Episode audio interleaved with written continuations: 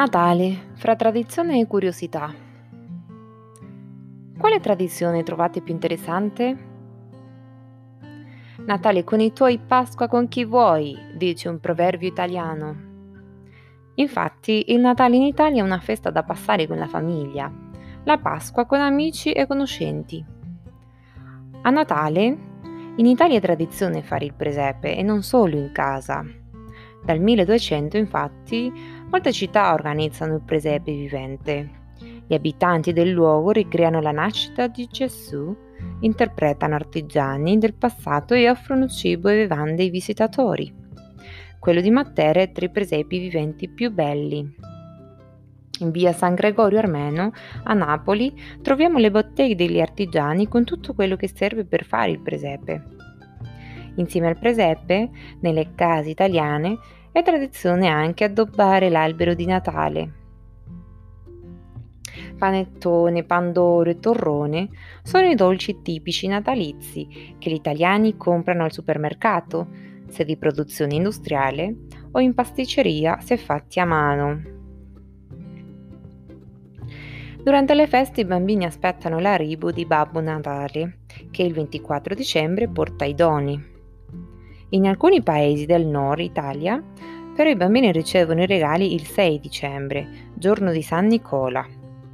In altre città come Bergamo e Verona, i bambini scrivono una lettera con una lista di regali a Santa Lucia il 13 dicembre. Durante le feste natalizie, in molte piazze italiane, troviamo i mercatini di Natale, uno molto famoso per i suoi dolci tipici e per gli oggetti di artigianato è quelli di Bolzano.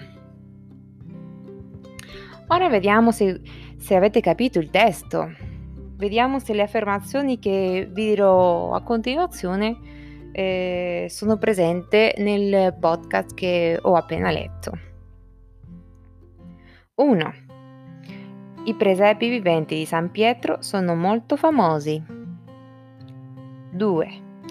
Ogni regione italiana ha un mercatino natalizio. 3. Al mercatino di Bolzano è possibile comprare dolci tipici. 4. Il 24 dicembre Babbo Natale porta i doni ai bambini. 5.